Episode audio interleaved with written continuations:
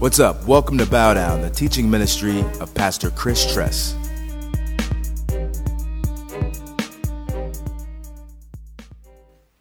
So here we are in this passage where we've been for a few weeks. And Chris, why are you stuck in this section? Here's why. This section is about Jesus and who he is and how great he is. And when the storms of life come, the wind and the waves, you get your eyes off of how great our God is and you begin to sink like Peter. And so Jesus is the most beautiful one that I know. He is the most attractive. No one compares to him. And she has just been hurt by the church. The church, the watchmen, they beat her in chapter 5. They beat her. But she responds by not leaving. Oh, the church is a bunch of hypocrites. She stays in and tells the congregation listen, after this beating, I am sick with love. And that testimony after the pain, after the trial, to respond, I'm in sick with love, causes the others to say, What is so amazing about this guy?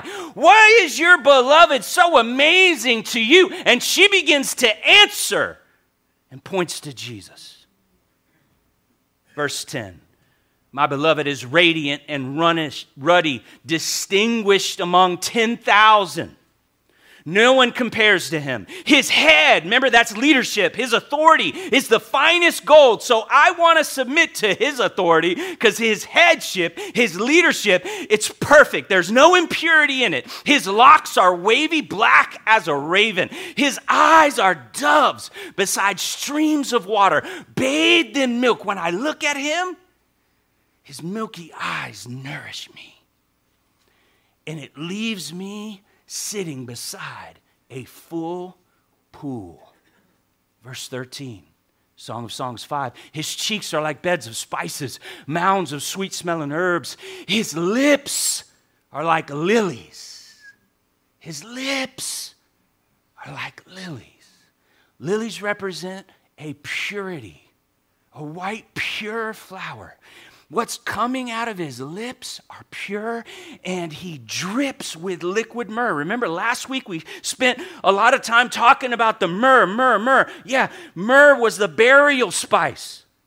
So his words, even though they're coming from a pure place, they're calling you to deny yourself, take up the cross, and follow.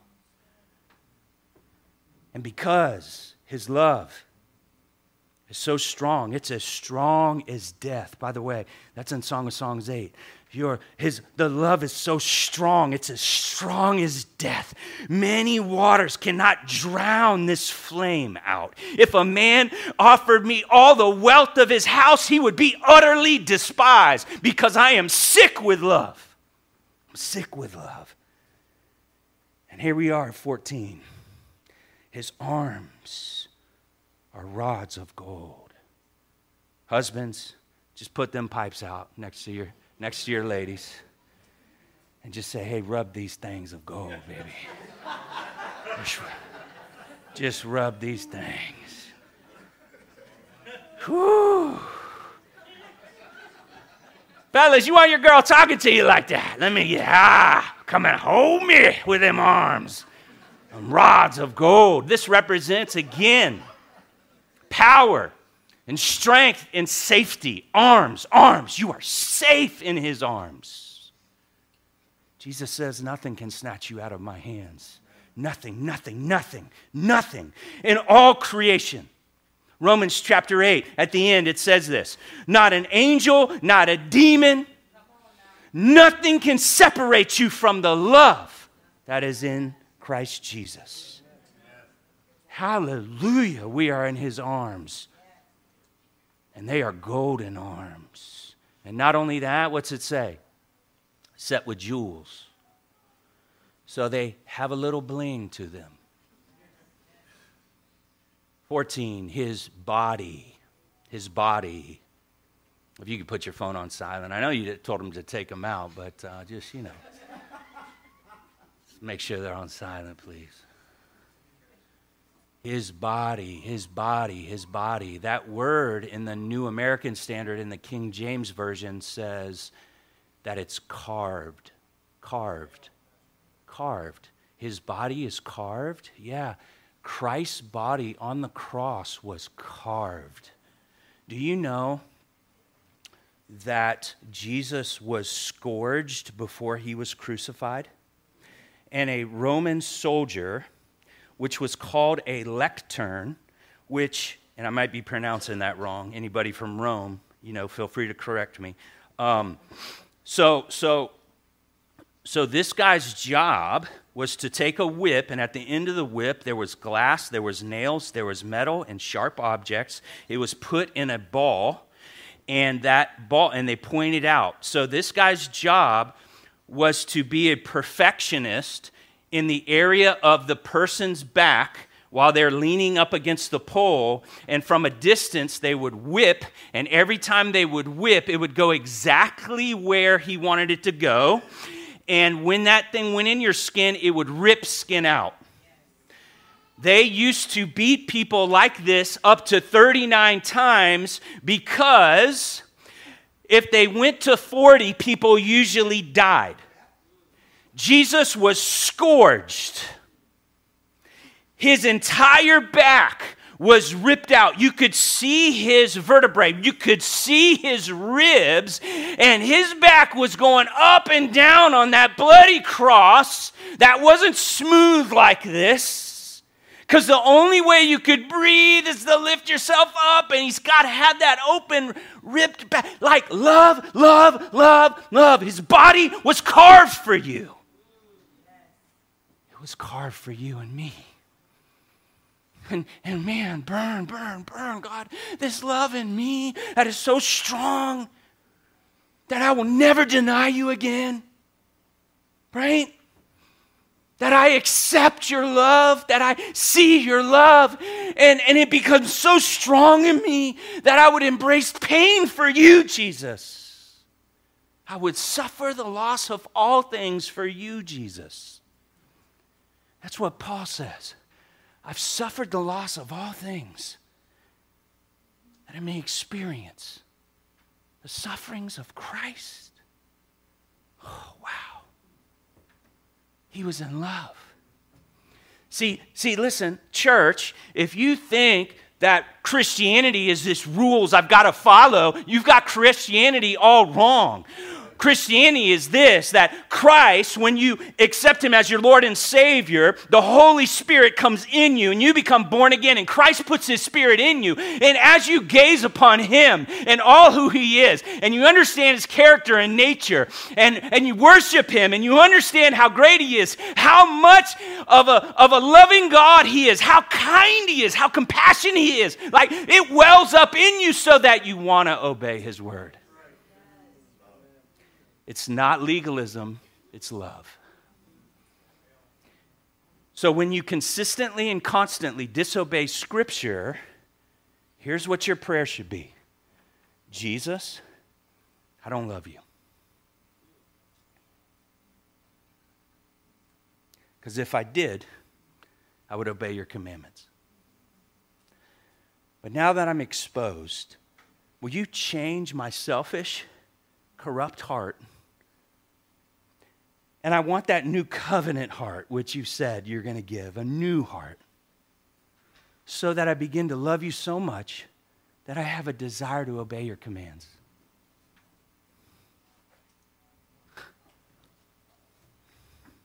This is not a religion, it's a relationship with God. And He puts His Spirit in you so that you can overcome everything that you're dealing with, Christian. But for me, it started with me being honest with Jesus. I don't love you because I don't have any desire to obey your word. And many of you, many of you know that that's when things start changing when you're actually real with God because He desires truth in the inward parts. And there's no condemnation for those who are in Christ Jesus. You're not condemned. You, you, you're experiencing a conviction of the Holy Spirit right now. And conviction is not condemnation. How could you? What's wrong with you? Conviction is, God, I'm convicted that I don't really love you, but change me. And He says, I'm right here to change you. Conviction always brings you back to Jesus. And those, those, those golden arms. So his body is polished, it's carved. It's polished ivory. I want you to jot down these passages here. It says in Isaiah, actually, let's go there. Let's go to, go to Isaiah 63 15.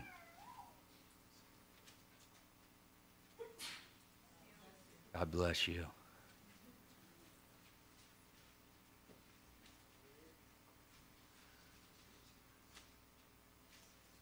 You know, back in the day when I had that religious spirit in me, I wouldn't say God bless you because God bless you came from people thought when somebody sneezed, they had demons. So I just didn't say that. God killed the Pharisee in me. That needs to be somebody's prayer. It was mine. It still is. All right, Isaiah 63 15. The yearning, the yearning, the yearning, the yearning of your heart and your mercies towards me. God yearns for you. His belly, his belly his body, his compassion, right? This word in the KJV of his body can be translated his belly. And it's the Hebrew word used to communicate an, an idea of yearning or a tender compassion.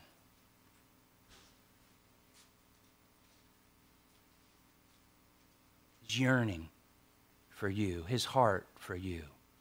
Let's go to Isaiah 40 11. I want you to see this word picture, and this is talking about Jesus. You're right there in Isaiah, just flip a few pages back. 40, verse 11.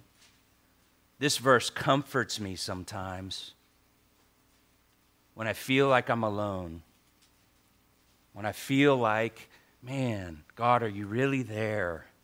This is a great verse. He will tend his flock like a shepherd. Who's the good shepherd? Jesus, John 10. He's always tending his flock. If you see problems in the church, first tell it to Jesus, it's his flock.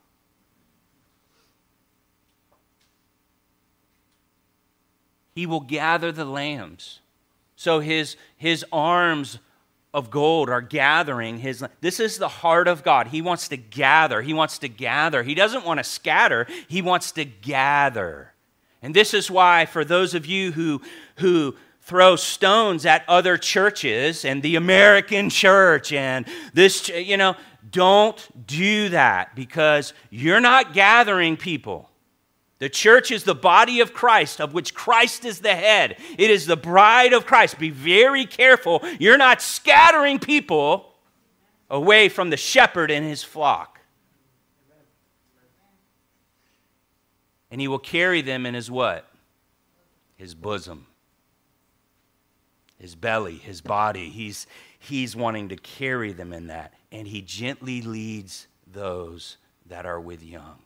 Jesus is a gentle, loving leader that leads from a place of a deep yearning inside of him, full of compassion in his belly, and he loves you so much, he has you close to his heart. He's always, always has you in his strong arms of gold. Amen? This is really good news. All right, let's go back to 14, please.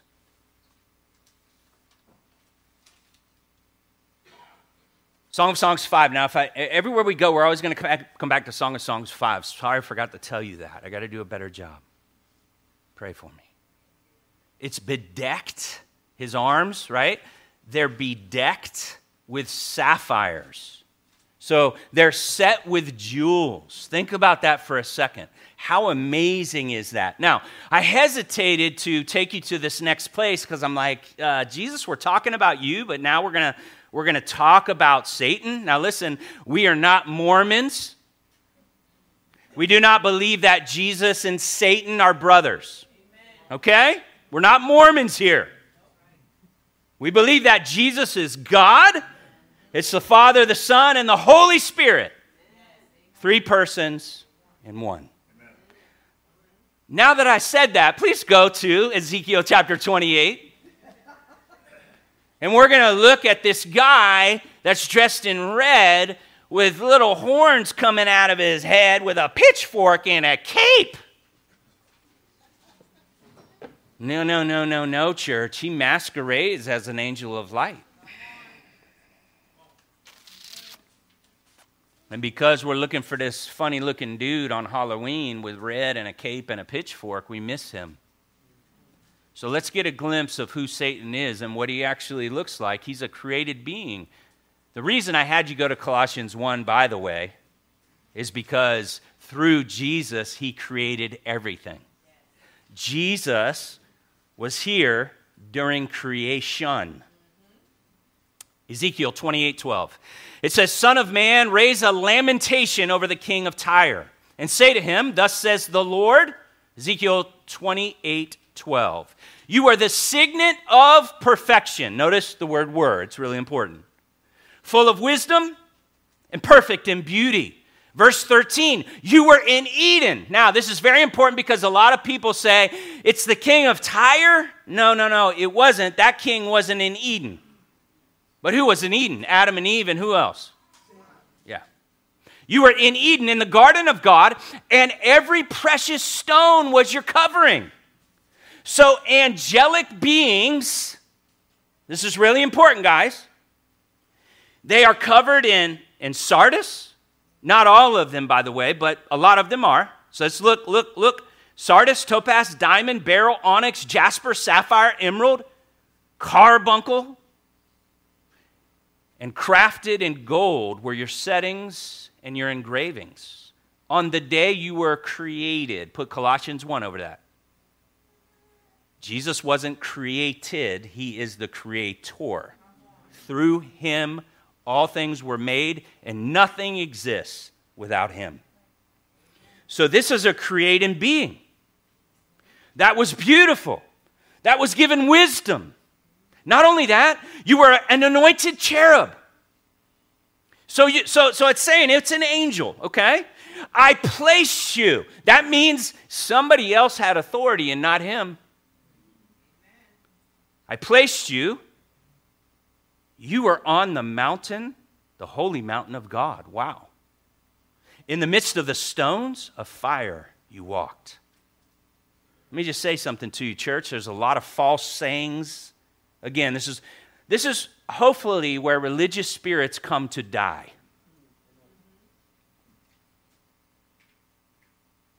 I hear people say, Oh, Chris, you gotta, you gotta get in the spirit. You gotta have the, the, the presence of God just fall into place because once somebody experiences the presence of God, they're never gonna be changed. Well, what do you do with this passage?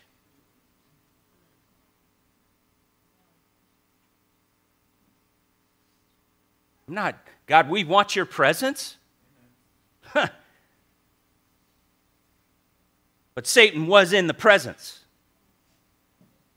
So let's get our doctrine right. Once you see a miracle, you'll never be able to turn away again. And listen, what happened to the Israelites? What did they see? And they all died off in the, in the desert. Oh, if that person's just healed, whoo, look at those leopards. Ten of them were healed. How many came back? Oh, yeah, yeah, yeah. And the 5,000, they got that miracle too, right? What did Jesus say? Hey, guys, you're here because you want food. And we forget about what Jesus says in Matthew 16, 4, an evil and adulterous generation seeks for a sign. You might want to write that down. An adulterous and evil generation seeks for a sign. The question is, why do you want it? I want you to write down Mark chapter 16. This is the difference between disciples and religious spirits. This is very important. So that first reference was Matthew 16 4. And now I got you in Mark 16 17. It says, These signs will accompany or follow those who believe. Disciples, they don't follow signs and wonders. Signs and wonders follow disciples. Because a wicked and sinful generation needs the lights and the show and the amazing and the glory and the gold dust and the. And I can keep going. What if God never heals? We'll worship him. But guess what? He may heal today because he's good. He may heal today. You may go down on the ground and worship and flop like a fish today because he's good because he's good and he may want to touch you in a special way today. We don't discount signs and wonders here. We don't say, no, God, we only want you to work a certain way here. No, we want what you want to give, God.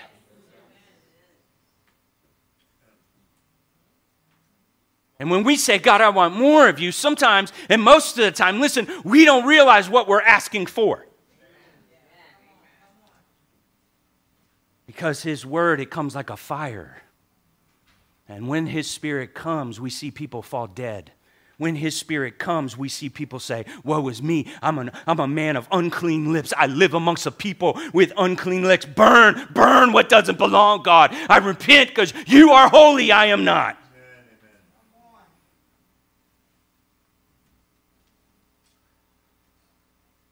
We don't follow signs, they follow us. Hashtag Jesus. Let's stay in Ezekiel because it's important. It says, You were blameless in your ways from the day you were created. Again, saying he was created till unrighteousness was found in you. You might want to highlight that. How many of us have been doing good and walking in the presence of God, and then all of a sudden the insidious nature of pride creeps in? And all of a sudden we get off. If somebody who was seeing God for who he was, if pride got in there, please, Christian, understand that pride can get in you. We need to be a humble people. Please, God, make us humble. And see, here's what happens sometimes when there is healings, when there are signs and wonders. A lot of times people think they had something to do with it. And all of a sudden it gets back in.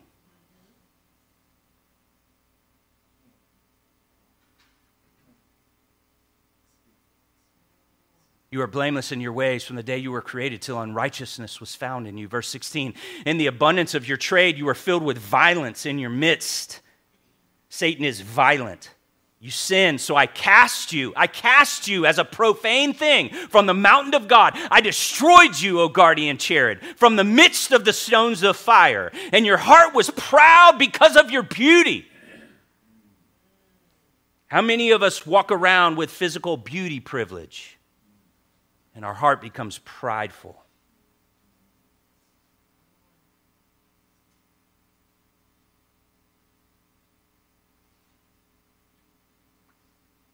Oh God, keep me from pride. If there's ever a time that you receive a good sermon here, I want you to understand something. For me, it's because I was able to get out of the way enough to allow God to speak through me. If you you don't say good word, pastor. Because if it's good, it wasn't my word. Don't you ever forget that. And this is why some of you, you need to ask God to help you to fail and fail and fail until you really believe you have nothing to do when success happens. Because a man can receive nothing unless it's given to him from heaven, John 3 27. Everything I got has been given to me.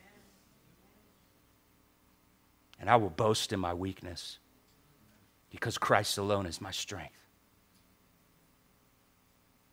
Your heart was proud, verse 17. You corrupted your wisdom for the sake of your splendor, and I cast you to the ground. Right there, you can put Luke 10 18. Why? Because in Luke 10 18, Jesus says this I saw Satan fall like lightning from heaven. Satan was cast out of heaven. And Jesus was there when it happened. Luke 10 18. I exposed you before kings to feast their eyes on you. Now, back to Song of Songs 5, please. And again, Holy Spirit, allow us to separate out what's going on here. Let me just say, church, this is not King Solomon. He didn't have rods of gold.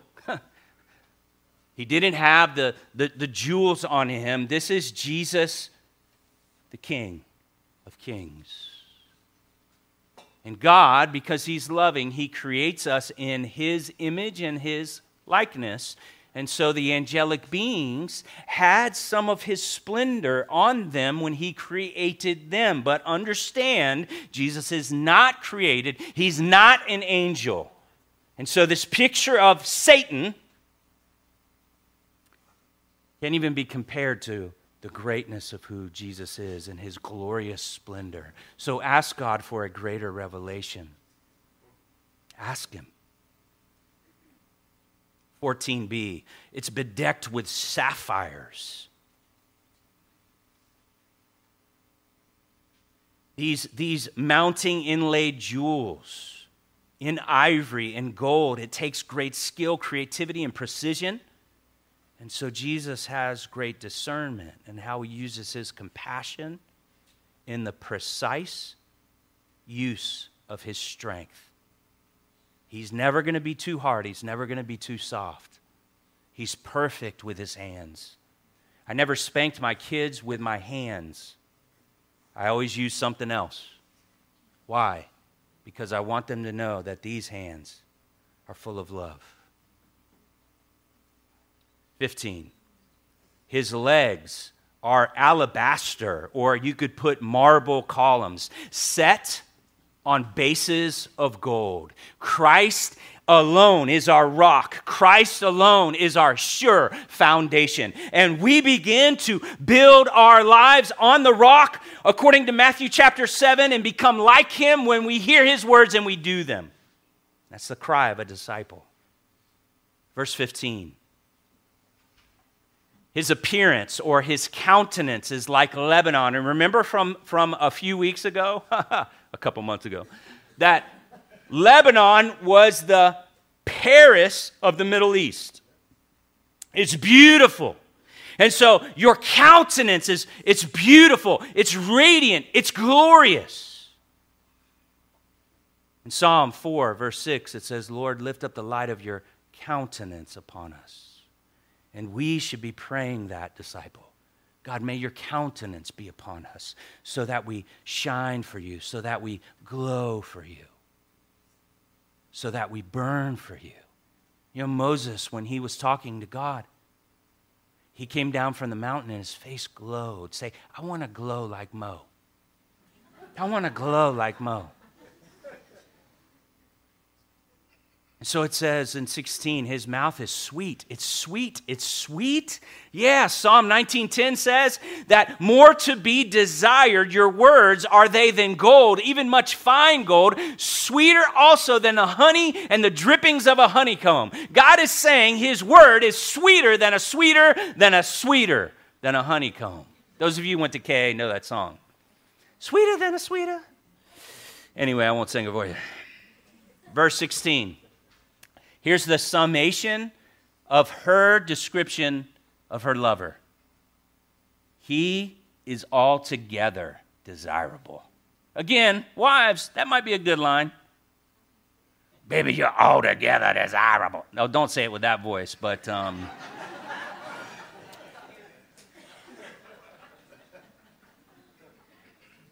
altogether desirable. Yeah, there's no flaw in you. This is my final summary of him. You are so desirable. You are so lovely. Nothing compares to your matchless beauty. You are affectionate. You are silent. You are awesome. You are terrifying. You are humorous. You are playful. You're happy. You're grinning. You're aggressive. You're majestic. You're memorizing. You are indescribable. You are altogether lovely. Nothing and no one compares to you. Jesus. Jesus. He's our King. And this is why she's in love, because she saw him. And then verse 16, and we're going to close with this, but you know what that means, right? This is my beloved and this is my friend. That was my focus verse. My, my beloved and my friend. You might want to highlight friend. We got a lot of fake book friends. Oh my gosh, I got somebody who's, who wants to be my friend. I feel so encouraged. Then they start arguing with you everything you post three weeks later. This person's friending me. In America, we don't know what friendship means because we do not live in the land of covenants. And so I want you to turn to a few different places. Let's go to Proverbs chapter 18. And I'm going to do a quick drive by of definition of friendship, all right? And so why, why spend time here? This is really, really, really important, guys. We need to know what a friend is so we can be a friend. And a lot of us are not friends. We don't know what that means. So Proverbs 18:24, a man of many companions may come to ruin. I got 3,000 friends on Facebook. Uh, but there is A, A, put that there. A, A, A. Parents, train up your kids. Look for that one. It sticks closer than a brother. And by the way, you know who that one is? That is Jesus. He is our friend. He is our beloved and He is our friend. I want you to go over to Proverbs 27 17. Oh, this is another good one. This is on every men's group shirt. It says, as iron sharpens iron, so one man sharpens another. Here, listen, for iron to sharpen iron, it has to get close. It has to have friction. It has to rub. It has to create heat. Listen, you're not real friends unless you're getting in somebody's grill. Who are you to talk to me like that? I went female than English. I don't know what happened. It's going my voices today. I'm sorry. I want you to go back to Proverbs 17, please. Proverbs 17, 17. This is a big one. Oh, it's so sad that we don't see this in the church of Jesus Christ. A friend loves when? At all times. Yeah, when that means when for better or for worse. When you're at your worst, you can count on me as a friend. A brother is born for adversity. When you're going through adverse situations, listen, I want to stick with you through thick and thin because I'm going to love you at all times. I'm going to love you even when you're in sin. Now, listen, we don't have time to go there, but on your own time, 1 Corinthians chapter 5, it says that if someone claims to be a Christian but is living in sexual immorality, that you need to, and they, they claim to be a Christian, but they're not repenting of their sin, it says, don't even eat with such a person. There is no better friend to say to someone, You're in sin right now. You're living with someone who's not your wife. You're committing adultery right now. And I'm not going to eat with you until you repent of that. That's church discipline. That's 1 Corinthians 5. But 1 Corinthians 5 doesn't stop there because Paul writes 2 Corinthians chapter 2 when he says the person that was kicked out of the church, it's time to bring him back. Why? Because a friend loves at all times. It's not, I'm done with you, peace out, bro. It's, hey, I've got to wipe off my sandals from you because you're an unrepentant sin. But because you're my friend, I'm to come back. I'm to come back. I'm to come back. And hopefully, I'll be able to take you to lunch. But if you don't repent, I can't take you to lunch. but I want to take you to lunch. I want to welcome you back in the church. But listen, God is holy. And my fear for you is that I might not spend eternity with you because you're not willing to submit to what our King says. See, a friend loves at all times, and love sometimes is hard.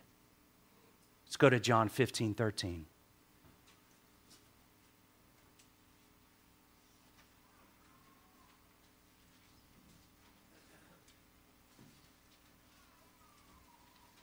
So, if you're taking note, and I hope you are, Proverbs 17 17, right? A friend loves at all times. That's number one. That's how to be a friend.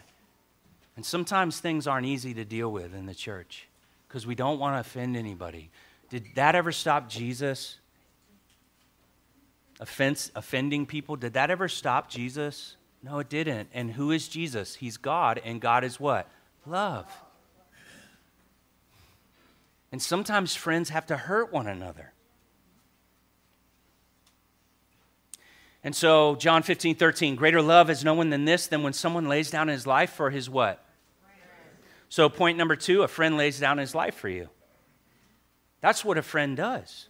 What, is it, what does it mean to lay down your life? Look at the cross. Look at what Jesus did. I will die for you. I'm committed to you until you are well. I love you. Love one another as I've loved you. And so, a friend really does lay his life down for people. How many people do you know that actually would lay down their life for you?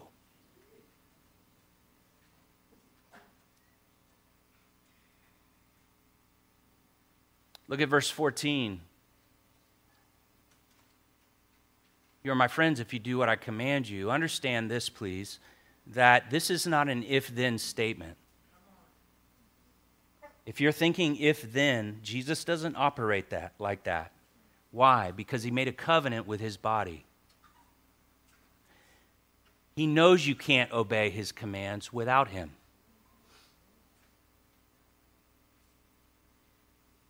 That's why the disciples were told to wait for the Holy Spirit. Don't go anywhere. You're incapable of lo- with love without the Holy Spirit. That's why Romans 5 5 is so important.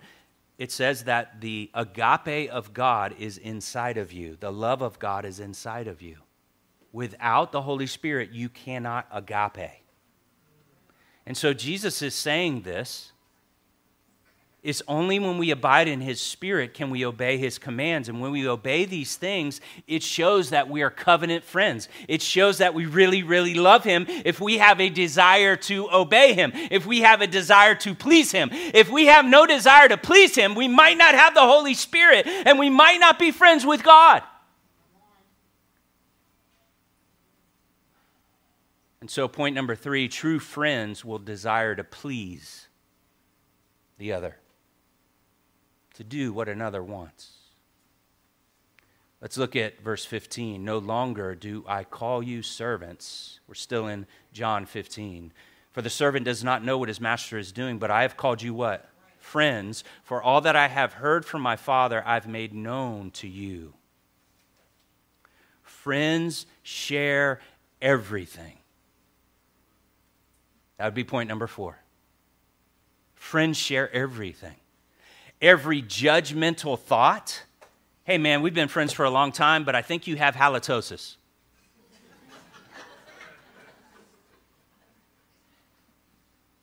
We've been friends for a long time, but you cannot dress. Let me help you out.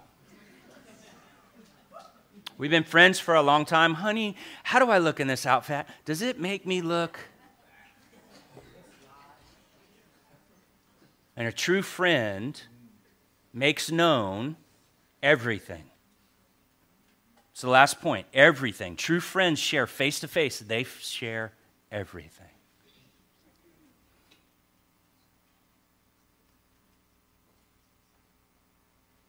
Abraham was a friend of God. That's what Scripture says. This is the last place, and then we're done. Psalm 25 14.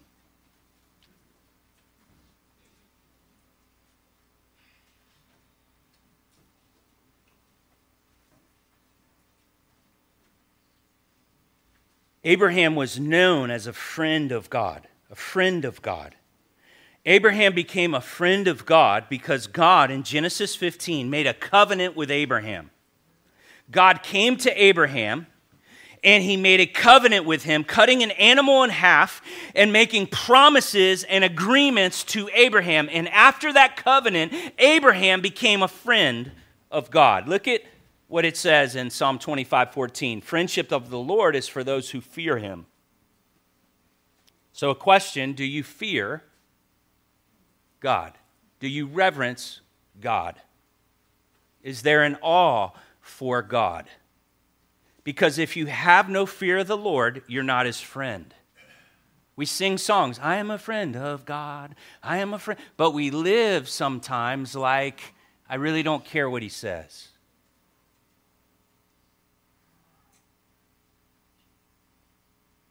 He makes known, that Hebrew word is the word yada. Yada, yada, yada. Not Yoda, but yada. It's 947 times. It's translated, it's used as an intimate, united knowing. It's a face to face kind of knowing. It was used to speak in, in Exodus 33 11. Thus, the Lord used to speak to Moses face to face as a man speaks to his friend. There is this intimacy that God wants with us, and it's only going to come if we really, really fear him, if we're friends with him. And then, not only that, he makes known to them his covenant. Jesus is our covenant friend. Do you know marriage is a covenant?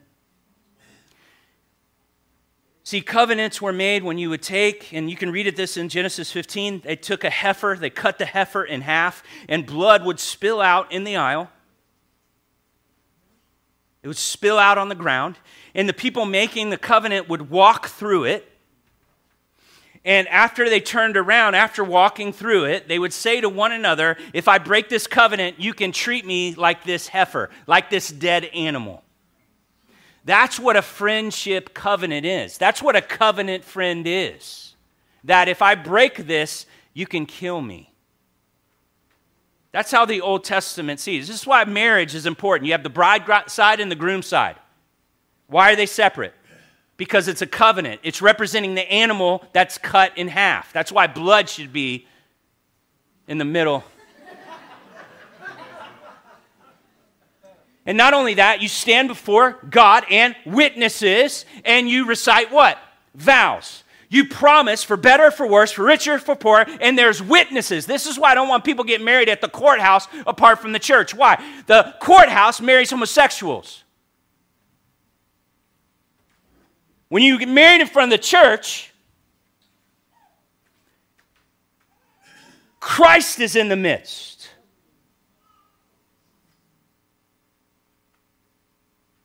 Christ is there, and witnesses are there.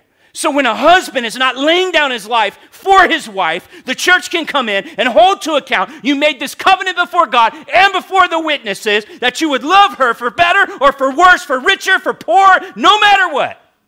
You made a covenant before a holy God, and I want to warn you, you're about to get cut in half, brother. Not by the church, by the way. We'll try to sew those halves together. Not only was there a covenant where vows were exchanged, but also we exchanged rings. The rings would represent a marking. Back in the day with covenants, they would usually cut stuff and, and, and put tattoos or something, and they become like blood brothers. So there was a mark. Do you see the mark on Jesus? The nails in his hands? Why? Because he made a covenant for you. And not only that, not only that, when there's a covenant that's made, you exchange authority. So everything that I have, it's my wife's bank account, it's my wife's house, it's my wife's car. Everything is hers, and everything that she has is mine. Uh, by the way, I get the better deal because I was broke as a joke. Anyway, so so so listen, it's all hers. Everything.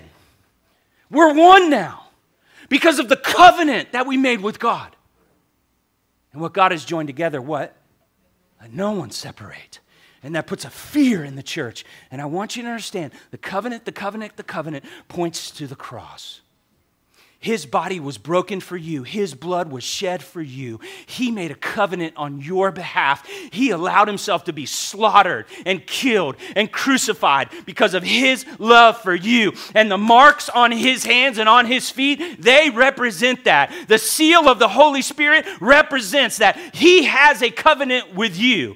The, the, the, when he says, My authority I give to you, guess what? He's given us his authority. His authority. He came as the, the, the, the, Son of Man, He came as the Son of God, but, but He's also the Son of Man. And we are the Son of Man, and now we get to become sons of God. So there's a name exchange in the covenant. And so I am now a Christian. He lets me walk around with His name. The Son of God became the Son of Man because He's calling sons of men to become sons of God. It's covenant love that cannot be broken. It cannot be broken. It cannot be broken. And oh, this is what the cross speaks. God came to give friends. You are my beloved and you are my friends. You are my beloved and you are my friend. Oh, God, we thank you for your covenant. Worship team, come on up. Prayer partners, come on up, please.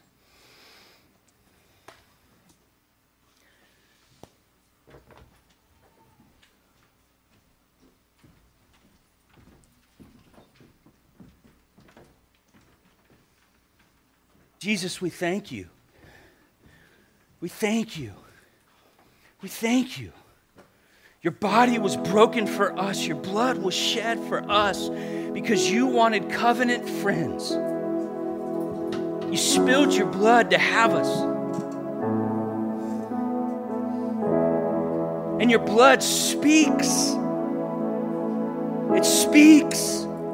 We were bought by the precious blood of Christ. It speaks.